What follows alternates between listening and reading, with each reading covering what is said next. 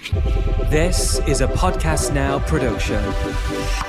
أهلا وسهلا فيكم في البودكاست التربوي القائد الصغير. برنامجنا لكل أم وأب لنساعد بعض على تربية أطفالنا تربية قيادية صحيحة. طفل اليوم هو قائد الغد. أنا لينا. وأنا هلدا ونحن الاثنين أخصائيين في تربية الأطفال على طريقة دكتور ماريا منتسوري بحلقة اليوم رح نقدم نظرية الارتباط العاطفي وكيفية بناء علاقة آمنة مع طفلك.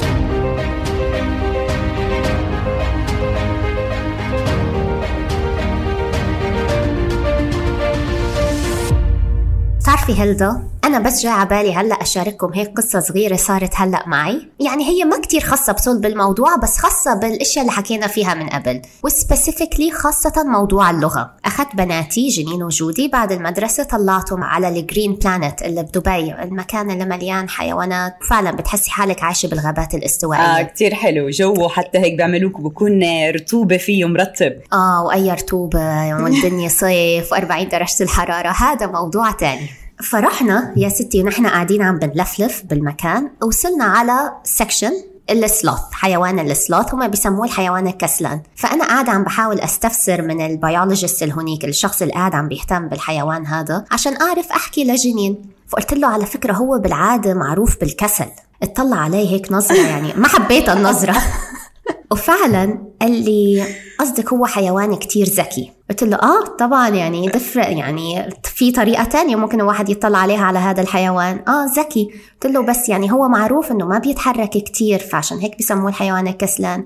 قال لي على فكرة هو من أذكى الحيوانات. فالرجال كان مصمم على تغيير لغتي من سلبي اتجاه الحيوان هذا لإيجابي وقدم لي كل المعلومات الإيجابية. فقال لي إنه هو معروف إنه هو قد حيوان ذكي لأنه عنده غريزة البقاء كتير مهمة ولدرجة أنه معدته ما بتهضم الأكل بسرعة فممكن ياكل أقل يعني بياكل وجبة واحدة كبيرة باليوم وخلص وبياخد طول يومه يهضم فيها عشان غريزة البقاء تبعته. لأنه ما بيتحرك لأنه يعني إذا معدته شغالة منيح ممكن يموت لأنه فعليا هو ما بيتحرك كتير. فعليا بس رغم هذا الرجال ما حبني أستخدم كلمة كسلان عنه. حاسة هيك كلمة سلبية إنه أنت ليه قاعدة عم بتحطي هيك طابع عليه. يمكن البيهيفير تبعه يمكن سلوكياته كسلانة بس ما حبني أستخدم الكلمة هاي. فيعني فكرت بيني وبين حالي قلت يا الله يعني إذا الحيوان ما حنقول عنه كسلان يبقى تخيلي كمان نحن مع أطفالنا مفروض فعلا نتجنب الكلمات هاي. Exactly. بس هو أكيد كمان حينصدم أكثر ال biologist إذا عرف إنه إحنا بالعربي من الآخر جايبينه. ترجمته على جوجل فعلا. هو هيك اسمه. هلأ أنا شفته فعلا هو جدا مستفز وأنا يعني قلت لأ no إنه هو هيك يعني لهالدرجة. فأنا كمان سألته أكيد هو هو شايف منا كثير لينا يعني آه. خصوصا هون بالوطن العربي شاف منا كثير بقول له هو مريض هو تعبان تعبان. هو اليوم تعب مش مش طبيعي. فأنا I insisted وهو يقول لي no no he's absolutely healthy وكثير منيح وقوي وشخصيته قوية. قلت له آه okay fine fine بس بيعلمنا الصبر والمثابرة لأ لأنه بضله قاعد يتعربش على الشجرة لحد ما يوصل لفوق. so so yeah, لما قال عن البقاء okay فهو فعلا عنده إصرار على البقاء بطريقة كتير قوية. سبحان الله بصراحة ما في كائن الواحد ما بيقدر يتعلم منه. وفعلا هذا كمان عن جد لفت لي انتباهي على إنه لا إذا الحيوان ما حنوصفه بصفة سلوكه يبقى أكيد لازم كمان ننتبه على نحن كيف بنحكي مع أطفالنا. بدل ما نقول لها مثلا أنت كسلانة يمكن أنت جسمك تعبان اليوم مش جاي على بالك تشتغلي. ناقصك راحة ناقصك نوم جوعانة وهكذا. بس المهم البنات كيفوا وانبسطنا. وأي ثينك أنا كيفت أكثر من البنات ونسيت إنه طلعة هاي لإلهم مش لإلي. برافو برافو. ندخل على صلب موضوعنا لليوم حلقتنا عن الارتباط العاطفي. وبتعرفي هلدا بصراحة هذا الموضوع كتير كتير بحرك كل كياني أنا كأم طبقته بالفطرة. واكتشفت أهميته خلال مسيرتي مع بنتي. يعني أنا وجوزي اتفقنا لما عرفنا خبر أني أنا كنت حامل وإجت بنتي عموما هلأ صار عمرها ثلاث سنين ونص. اتفقنا أنه نحن جبناها على العالم تا نحن نقضي معها أكثر وقت ممكن ونكون هذا الارتباط العاطفي معها. تفتح عيونها علينا وتنام علينا. ونحن لسه ما كنا دارسين ولا قاريين ولا أي إشي. هاي كانت فطرتنا. وبعدين لما الواحد درس وفهم اكتشفنا أنه صلب الارتباط العاطفي هي فضيلة الأمل. يلي ناقشناها بالحلقة الثالثة. الارتباط العاطفي بغذي للأمل. واليقين يقين الطفل إنه الماما دايما هون تحضني وتغمرني وتساعدني إذا بكيت. بعدين البكاء هي لغة الطفل الأساسية هي اللغة الوحيدة اللي هو بيعرفها. فإذا بكى معناته أنا بدي إياكي أنا هون ساعديني. وأساس الارتباط العاطفي إحساس الأمان. وبما أنه كنا عم نحكي عن الحيوانات فخلينا نرجع للحيوانات لأنه حتى الحيوان تتغير غريزته لما يصير عنده عائلة. فمثلا نحن بنعرف الأسد والنمر المتوحشين تخيلي لما هم يصيروا أم أو أب هم كمان بيصيروا حنونين وعاطفيين عاطفيين جدا على أولادهم. الغزال الخجول لما يصير عنده طفل بيصير تتملكه مرة واحدة الشجاعة بيعمل المستحيل عشان يدافع عن طفله.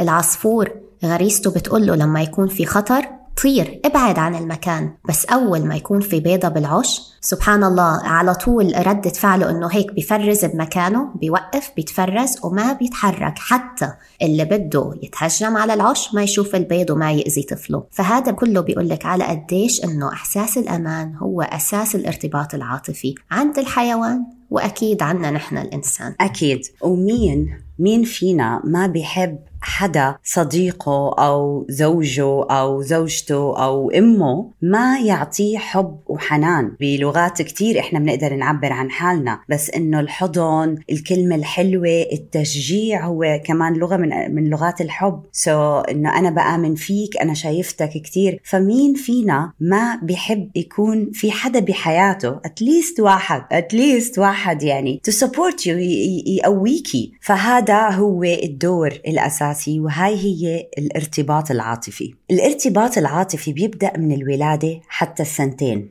مش يعني بعد السنتين نوقف نقطع الكهرباء أكيد لا. ورح نكمل. بس كونسبت الأمل اللي فضيلة الأمل والأمان والشعور بالطمأنينة وكمان الموديل تاع العلاقات العاطفية بيتأسس بهذا العمر. فعشان هيك هو راح الطفل يتعلق في الأم علشان يتشرب الأساسيات العلاقات الاجتماعية. فبالنسبة لأمه حيكون أول علاقة هو بيعملها مع أمه فهاي العلاقة بصير ياخدها كأنها آه، موديل نموذج علشان يطبقها بعدين مع أولاده ومع زوجته أو زوجها. الكثير من العلماء اهتموا بهاي العلاقة لأنه فعلا هي علاقة جدا مهمة. فبهاي الحلقة رح نحكي عن بولبي في تعريف الارتباط العاطفي وأنواعه. وكمان رح نغطي نوع واحد اللي هو ال ideal ال perfect أحسن شيء أحسن نوع علاقة ممكن يكون بين أم وطفلها. وأكثر واحد صحي. والأنواع الثانية رح نغطيها في الحلقة في part يعني part 2 من الارتباط العاطفي. وكمان رح نحكي عن فرويد ونظرية الرضاعة. مراحل الارتباط العاطفي. من الولادة لثلاث شهور. الطفل ما بيظهر شخص مفضل بس بيحتاج للإحساس بالأمان وبيحتاج إنه يكون مع شخص كبير. بتعرفي هلدا كل ما تقولي هاي الجملة ما بعرف على طول بتذكر ما بتصدقيها.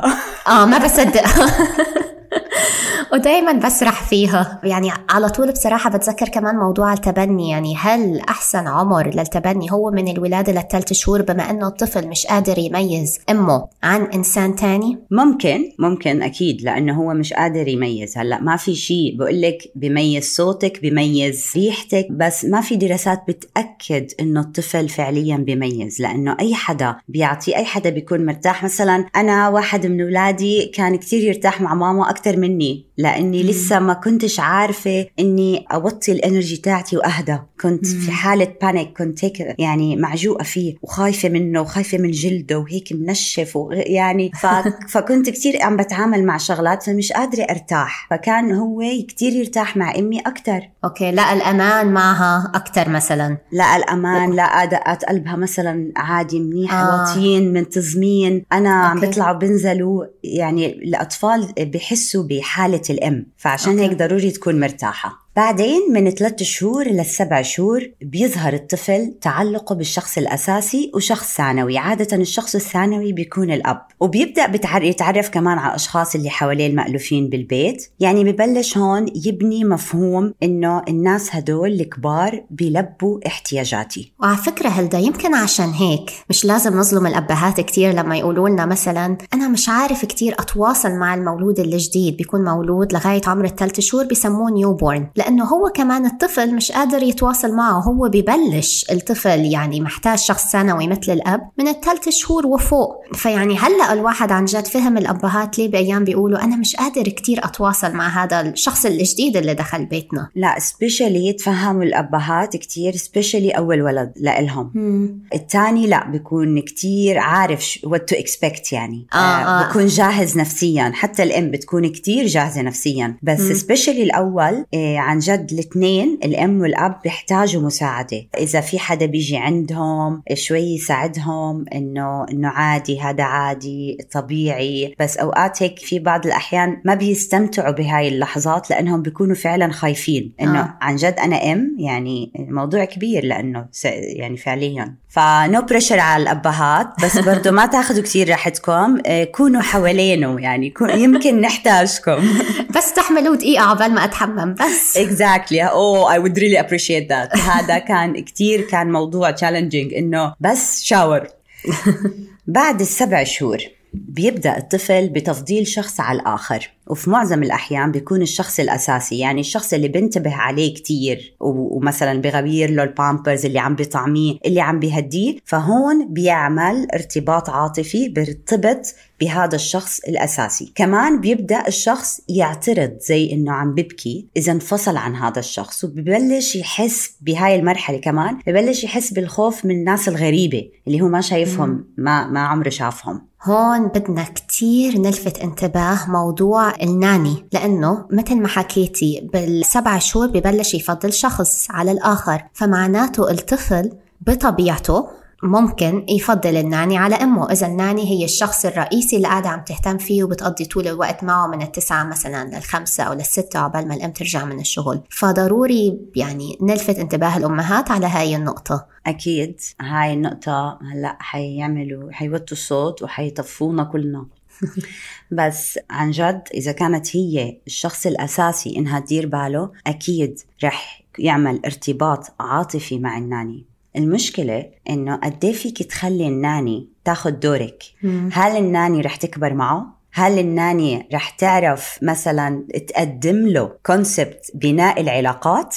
الاجتماعية؟ هل حتكون حنونة وحتقدر تعطيه الحب أكثر من أمه؟ so في كتير question marks هون قرار برجع للأم بس هو فعليا yes ممكن إنه يرتبط عاطفيا بال nanny وطبعا إذا في الله ما يحرمنا منهم إذا أمهاتنا موجودة اللي هي بتكون التيتا للطفل فطفلك يقضي وقت مع التيتا هي أحسن صدر حنون ممكن يكون مش مش عوض عن الأم يغطي عن الأم بهاي الفترة اللي هي غايبة فيها هي صدر التيتا لأنه بيكون حب التيتا فيه نضوج لأنه خلص هي ربت وكبرت وجوزت أولادها فهلأ خلص بطل في ضغوطات الحياة فالتيتا هادية. ففعلا بيكون في حب فيه نضوج والطفل بيقدر هذا الإشي. إذا التيتا موجودة فطبعا حضن التيتا أحسن تغطي لغياب الأم. أكيد. تقريبا بعد العشر شهور بيبني طفلك علاقة مع الثانويين مثل الجد والجدة والإخوان والأقارب. بس هذا ما بيمنع إنه يقضي الوقت مع تيتا علشان من الولادة لأنه تيتا واصلة لهدوء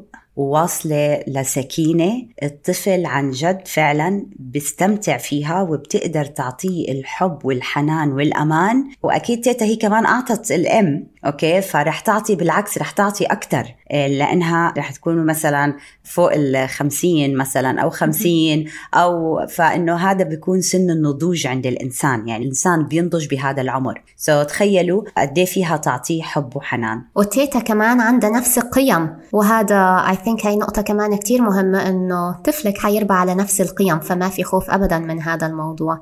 وانت هلا عم تحكي تخيلت بنتي العمرها عشر شهور كيف هيك بتحرك بإيديها وبتفضل تقول تيتا تيتا تيتا تيتا كل ما تشوفها فعلا فعلى عشر شهور عن جد هلا التيتا صارت شخص كتير مهم بحياتها exactly. والتيتا فعليا يعني بقول أنا جدا محظوظة اللي أمها جنبها أو حماتها جنبها لأنه عن جد بيعطوا شعور للطفل كتير حلو أنا للأسف مرة شفت ستي أم أمي بس أوكي. حسيت في في هيك يعني بدي أروح عندها بدي أضلني قاعدة يعني بدي أقعد جنبها بس. فيهم سكينة. I think هاي كلمة كتير مهمة بصفة التيتا فيهم سكينة.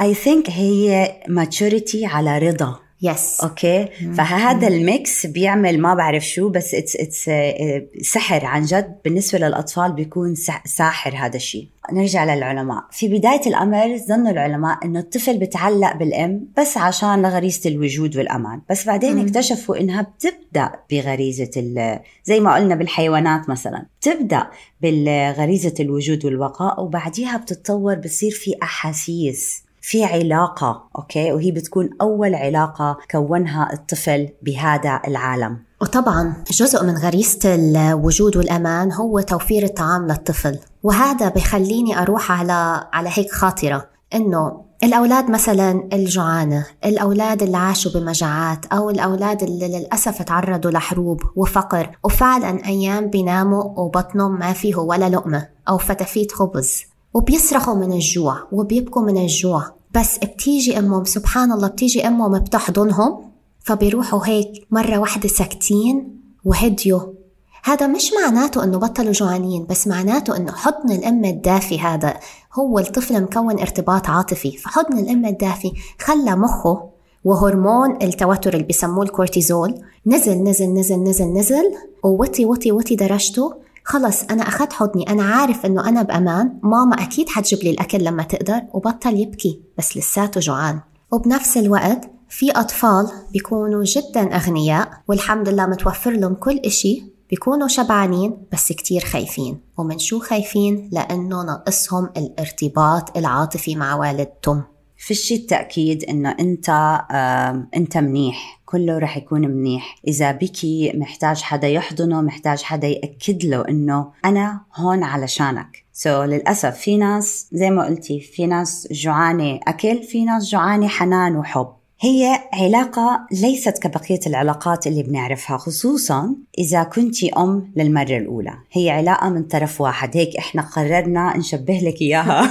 so, هي علاقة من طرف واحد في البداية. فضروري الأم تكون متواجدة دايما وتلبي طلبات الطفل بحساسية و please ركزوا على موضوع الحساسية لأنه فعليا هو أساس هاي العلاقة. ما حدا بحب يكون ال partner تاعه أوكي؟ شريك حياته يعني؟ شريك حياته. إنه مش حاسس هو شو بحس مش حاسس بمشاعره. فهاي هي هاي معنى الحساسية إنك أنت فعليا تقدري تستشفي هذا الطفل من شو بيعاني هلأ أو شو محتاج عشان تقدري تقدمي له إياه. مثلا لينا أنت لما تصحي من النوم وفي هيك فنجان قهوة يجيكي على التخت. يعني يا سلام يا سلام exactly. لأنه أنا ما بعرف أبلش يومي من غير فنجان القهوة ابدا yeah. سو so هاي الحساسية إنه حدا عارفك حدا فاهمك وعارف احتياجاتك عارف إنه بهاي اللحظة من غير ما تحكي. وخصوصا الأولاد اللغة اللي بيعرفوها واللغة اللي بيستعملوها اللي هي البكي فإنه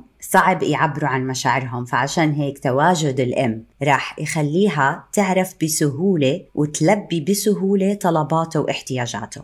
وكل ما الواحد يقضي وقت أكتر مع طفله كل ما حيفهمه أكتر وحيكون أسهل عليه موضوع تلبية حاجاته. يعني أكيد أكيد كلنا قلنا يا الله أنا هلأ غيرت الحفاض كمان مرة بس يعني حتى إذا فكرتي بهذا الإشي أو حتى إذا قلتي حاولي على طول غيري طاقتك لطاقة إيجابية لأنه الولد بيحس آه كمان مرة ما هو بيبي يعني أكيد إلا ما نغير له 10 و12 مرة باليوم. فيس الواحد يحاول قد ما بيقدر على طول يغير الطاقة حتى يعرف يبني علاقة عاطفية مع طفله. أما كل هالأولاد اللي انحرموا من حضن الأم لأسباب مختلفة وما حنفوت بهاي الأسباب هلأ. فأكيد هذا حيأثر عليهم في الكبر.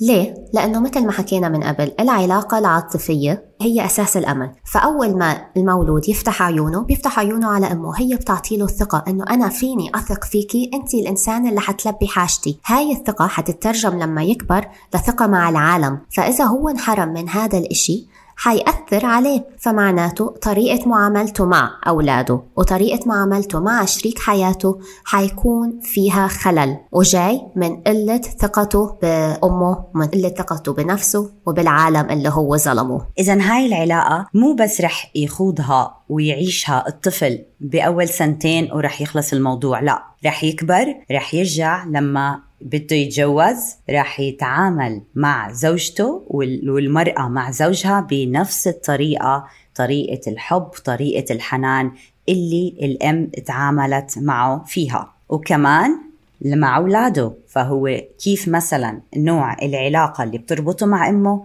بالضبط راح هو تشربها بالعقل اللاواعي وراح يطبقها مع أولاده. عشان هيك بدنا اللي بهاي الحلقة نركز على الآمن. آه وهم العلماء يعني لما سموا العلاقات أو سموا أنواع العلاقات اللي بتربط الأم والطفل على أسلوب الأم. مثلا في أم صارمة في أم متناقضة في أم موجودة ومش موجودة أو في أكثر من أم موجودين بنفس البيت. أوكي؟ فعلى هاي أنواع العلاقات هم سموها. فأفضل أنواع الارتباط العاطفي هي اللي بتعطينا الشعور بالأمان أكيد. اللي بتحسسك إنه أنت منيحة إيه، أنت بأمان. إذا صار لك شيء أنا موجود جنبك. وبتكون الأم فعليا متواجدة مع الطفل دايما وبحساسية كمان مرة. تلبي احتياجاته وما بنتجاهل وجباته الروتينية ونومه وكمان ضروري كتير نحضنه لما يبكي. بس بدي أرجع ل ماريا مونتيسوري لأنه نحن وعدنا المستمعين إنه نحن حنحاول نغطي قد ما بنقدر من نظريات ماريا مونتيسوري. فخلينا هلأ بس نحكي عنها ببساطة. حتى ماريا مونتيسوري أكدت على أهمية الارتباط العاطفي. فأول ست لثمان أسابيع في حياة المولود الجديد كتير مهمة واسمها symbiotic period. بهاي الفترة الطفل بيفتح فيه عينه على العالم وهو بيكون لسه هيك طالع من أمان رحم أمه. وتنساعده على التأقلم. حنرجع لموضوع البيئة اللي حكينا فيها كتير. البيئة المحضرة فينا نحضر لطفل الست أسابيع أو الثمان أسابيع بيئة محضرة حتى نساعده على التأقلم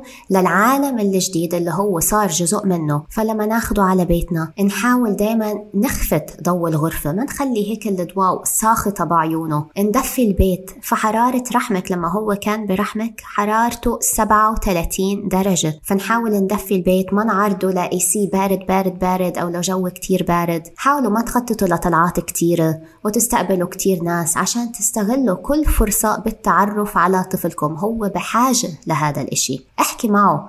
فهو متذكر صوتك. عشان هيك كتير واحد بيقرأ بالكتب وكتير بنسمعها. غني لطفلك وهو برحمك لأنه هو متذكر صوتك. حافظي على روتينك معه. الحمام يكون يعني دايما مثلا بنفس ال bucket اللي بيتحمم فيها وبنفس المكان. الرضاعة تكون بنفس المكان. امسكي دلعي حطي هيك إيدك على جسمه. عشان هيك الفترة هاي كتير حلوة الواحد يعمل فيها ال baby massage. Yes. هيك اعملي له مساج. تيحس هو حاله مرتاح. وعلى فكرة كتير كمان بيساعد بموضوع الغازات. بس هذا موضوع تاني. بس إنه مسكة الأم لطفلها كتير بتحسس الطفل بالأمان.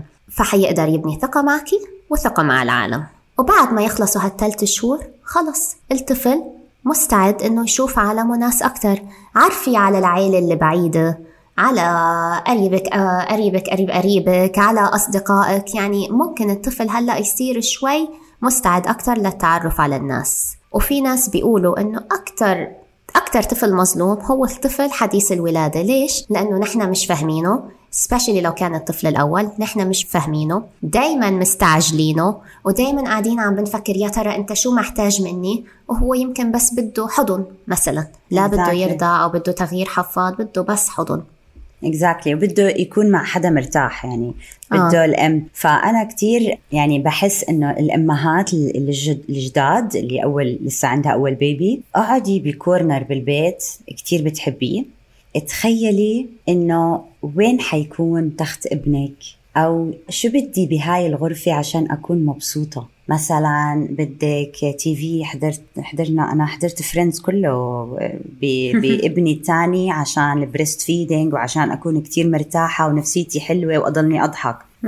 والتخت تخيلي ضلك تخيلي. تخيلي إنك آه، رح تنحبسي بهاي الغرفة آه، تقريبا شهر أو شهرين. تخيلي. هيك كمان. بس بس يعني ضروريين اقولكم عن جد ضروريين لأنه وقتها الطفل بيكون كمية الخوف اللي هو حاسس فيها من التغيير أوكي كتير كتير بتساعده إنه يتأقلم. فعليا. لما يحس إنه فعلا هو زي كأنه هذا عش أنت عامليته لهذا الطفل عشان يحس بالأمان عشان يتهيأ لبعدين يطلع برا هاي الغرفة ويكتشف كل البيت. فما ما تستعجلوا وخذوا هيك نفس وخذوا راحتكم وضلكم تخيلوا احكوا مع حالكم عشان hopefully تكونوا يعني ال experience والأمومة زي كل شيء بالحياة هو يعني بده تجربة بده خبرة. صح. وعشان هيك إجازة الأمومة عادة ثلاث شهور. يعني ما في أي بلد إجازة الأمومة بتكون أقل من ثلاث شهور. Exactly. بس أنا لينا لهلأ مو قادرة أستوعب وأصدق إنه كيف أنت نسيتي تحكي عن موضوع ال cry it out loud لا لا لا. أنا لسه ما نسيت. أنا مدوناه قدامي وناوية هلأ أحكي فيه. هو موضوعي المفضل مش لأني لحقته بس لأنه كتير نصحوني إني أطبقه وكمان برجع لفطرتي. وفطرة جوزي رفضنا إنه ننفذه. ما فهمنا أبدا كيف نخلي مولود حديث. يبكي يبكي يبكي يبكي يبكي عبال ما يقدر ينام. لا ما, ما قدرنا نتحمل أبدا. يا بس ما تنسي لينا أوقات يعني هي بتيجي زي نصيحة من ناس قراب كتير علينا. آه, so آه طبعا. بدنا نقول لا بد فإحنا يعني لينا حتشرح لكم ليه بدنا نرفض هاي الطريقة. أوكي. ليه بدنا نرفضها؟ نرجع لإريك إريكسون. إريك إريكسون لفت لنا انتباهنا إنه أول سنة من حياة الطفل جدا جدا حساسة وهو قاعد عم بيبني ثقة مع العالم. فلما طفلك قاعد هيك تخيلوا هاي الصورة عم بيبكي بغرفة ضلمة لأنه طفل لازم ينام يكون في ظلام يعني عم بيبكي بغرفة ضلمة لحاله. عم بيبكي عم بيبكي. ولو كان بيحكي كان حيقول وينك يا ماما؟ أنا محتاج مساعدتك يا ماما. ليه ما حدا عم بيجي؟ ماما بابا. بس ما في حدا عم بيرد عليه. الموضوع ممكن يستمر 40 دقيقة من البكاء لأنه هاي لغة الطفل الوحيدة. شو رأيكم نحن عم نعمل فيه؟ عم نعمل فيه إنه لما أنت بتبكي ما حد حيجي ما حد حيجي يطبطب عليك أو ما حد حيجي يحضنك أو يغمرك. هيك لتنيم حالك. طيب عشان هو ينيم حاله عشان أنا أكسب ساعة من الراحة وأنا أبدا ما بقلل بأهمية هاي الساعة من الراحة. أم سعيدة طفل سعيد. بس عشان أنا أكسب ساعة من الراحة أو أنا أنام أكتر أخلي طفلي المولود الحديث ينام تحت stress. وحرام الناس عادة ما بتطبقها لما يكون مولود حديث بيطبقوها على ثلاث شهور وطالع. أخليه ينام under stress ما في حدا بحب ينام وهو متوتر. ما في حدا بحب ينام وهرمون التوتر عالي بجسمه لأنه هذا أصلا ما حيخليكي تعرفي تنامي. هاي نقطة. فنقطته أنه فقد الثقة مع العالم هرمون ال stress كتير عالي بجسمه اللي هو الكورتيزول وفوق هذا في دراسة أثبتت اتعملت بال 98 ومش أي حدا عملها Harvard research أكدوا على أنه الطفل اللي بيبكي لفترة كتير طويلة وفي حياته الأولى عرضة للتوتر وأنه هو حيكون شخص متوتر أكتر لما يكبر. فكل إشي بيرجع لحياتنا بالطفولة سبحان الله وبيأثر علينا بالكبر. بكيت كتير وإنت طفل إنت ما حتكون إنسان هيك هادي الأعصاب حتتوتر بسرعة لما تكبر. so, ال method هاي الطريقة هاي إنه يبكي راح تخليه يحس إنه هو مش مهم. راح تخليه يحس إنه عادي الناس التانية تصرخ وتبكي وما حدا يلبيها. مم. أوكي؟ وما تستغربوا لما يكبر كمان رح يتعامل بهذا الأسلوب رح يكون هذا أسلوبه بالعلاقات الاجتماعية. so رح يتعامل مع أمه مثلا إذا هي محتاجة مساعدة بكرة لما تكبر خليكي شوي استني. it's not a priority okay فوقتها إحنا بنلوم حالنا وبننتبه إنه هذا كله من موضوع البكي إنه إحنا نخليه يضل يبكي من غير ما نلبي احتياجاته. وعلى فكرة بس عشان المستمعين آه يمكن في مستمعين يقولوا بس أنا ما بعمل هيك. أنا بستخدم ال gentle cry it out loud method اللي هو يعني بيبكي شوي الأم بتدخل بتطبطب عليه بعدين بترجع تطلع بعدين يبكي بترجع بتطبطب عليه بعدين يرجع ترجع تطلع. أنا عموما ما حعلق على هذا الموضوع هلأ. بس هدفنا إنه نوصل فكرة تلبية حاجات الطفل. ضروري يعرف لما يبكي الأم موجودة. Exactly. عشان هيك إحنا قلنا إنه كلمة حساسية بتعني كتير بهدول السنتين. آه. وكمان موضوع كتير بيأثر على هاي العلاقة بين ال ال الأم والطفل اللي هو الرضاعة الطبيعية. وكتير علماء درسوها اللي هي علاقة سموها كمان علاقة الجلد بالجلد. Okay؟ في كتير ناس مثلا بال Far East بأفريكا السيدات اللي بيجيهم أولاد وعندهم بيروحوا بيشتغلوا عشان يلموا المحصول. هدول اخترعوا إشي كتير حلو واكتشفوا فعليا بعد دراسات على مجتمعاتهم اكتشفوا إنه أطفالهم في عندهم حنية كبيرة وبيحبوا يكتشفوا العالم وبيحبوا جريئين. هذا بيعكس علاقة الجلد بالجلد فكانوا يحطوهم بهذا الشال الكبير هيك بلفوه حوالينهم. وإذا بده يرضع موجود الرضاعه وهي قاعدة عم تشتغل عادي. يعني قد ما فيكم الرضاعة الطبيعية هي علاقة الجلد بالجلد اللي بتخلي الطفل كمان يحس بحرارة جسمك وياخد منك الحرارة. فمن هون بياخد كمان الأمان والطمأنينة. وفوق هذا حليب الأم جدا جدا مغذي فهو مليان بالفيتامينات البروتينات والدهون المغذية للطفل اللي هو محتاجها عشان يكبر. وبعدين تهضيمه أسهل بكتير من تهضيم الفورمولا. زائد حليب الأم فيه أجسام مضادة بتساعد الطفل بمحاربة الفيروس الفيروسات والبكتيريا. عشان هيك كان دايما دكتور طفلتي دايما بيسأل أنتوا بترضعوا؟ لأنه لو بترضعوا ما تخافوا مناعتهم أقوى. وزائد إنه بيقلل من آه، تعرض طفلك للأزمة ولا الحساسية. شو خص الرضاعة بهذا الموضوع؟ ما بنعرف بس هذا من مميزات حليب الأم. والطفل اللي رضع أول ست شهور بحياته بس من حليبك فالدراسات بتأكد أنه هو بيجيله التهابات ودن أقل من غيره. التهابات بالجهاز التنفسي كمان أقل من غيره وإسهال أقل من غيره. فمعناته أنت حتروحي على المستشفى أقل وزياراتك للطبيب حتكون أقل. وتذكروا إذا بكي الطفل هاي اللغة الوحيدة اللي بيعرف يستعملها. so, مش ضروري بس عشان يكون جوعان. so, أنا ابني مثلا كل ما كان يبكي ماما تقول لي أعمل أزازة طب أنا موجودة أنا بدي أعمل رضاعة طبيعية. حتى كمان نقطة كتير مهمة للرضاعة. حتى لو أنت طلع معاكي 30 ملي حليب منك okay؟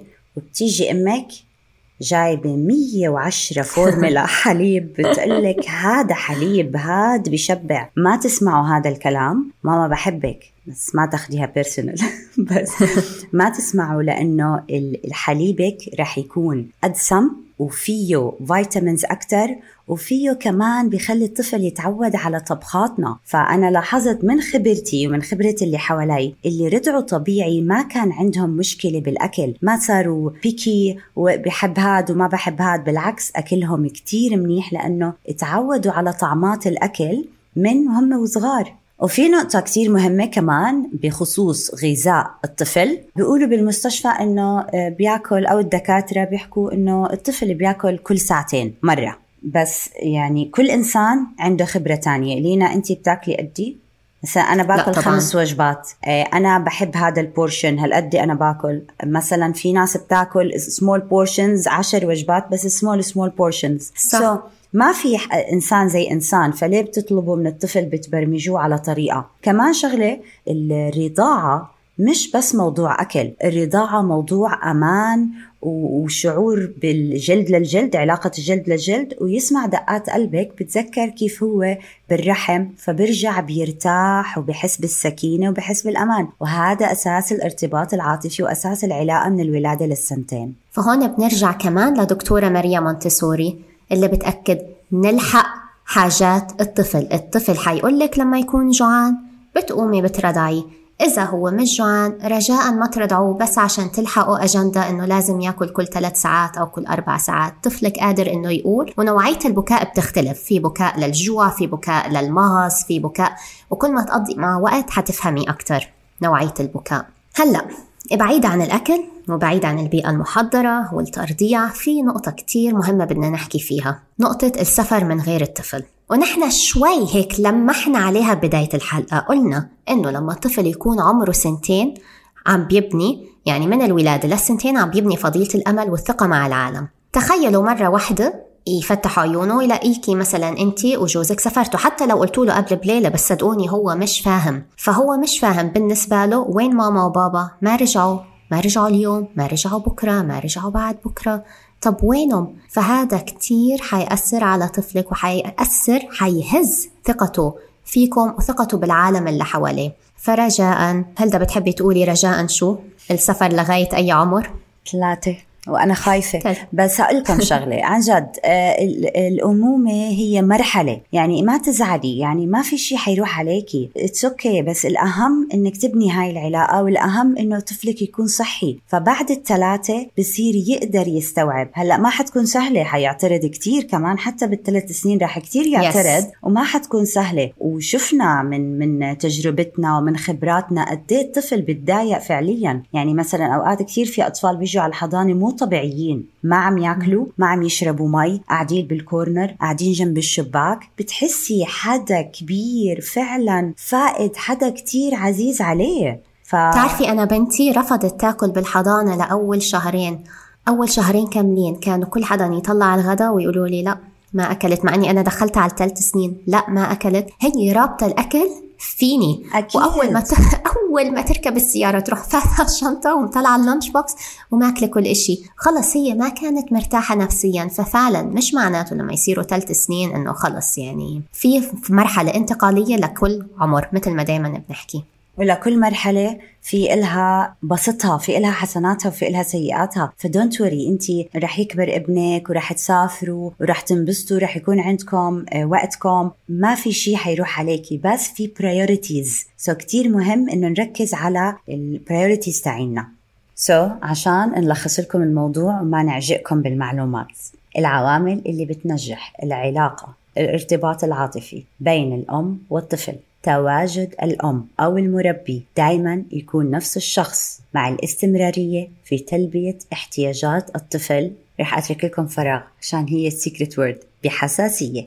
هاد بيساعد الطفل على بناء الارتباط العاطفي اللي هو بيساعده على بناء مفهوم العلاقات الاجتماعية وهون بصير هو يبني عليها. بس للأسف مثلا أطفال الملاجئ اللي بيكونوا بدار الأيتام بيلاقوا كتير صعوبة يبنوا الارتباط العاطفي لعدم تواجد مربي نفسه دايما. فبيكون عندهم أكثر من nurse أكثر من sister بتدير بالها عليهم.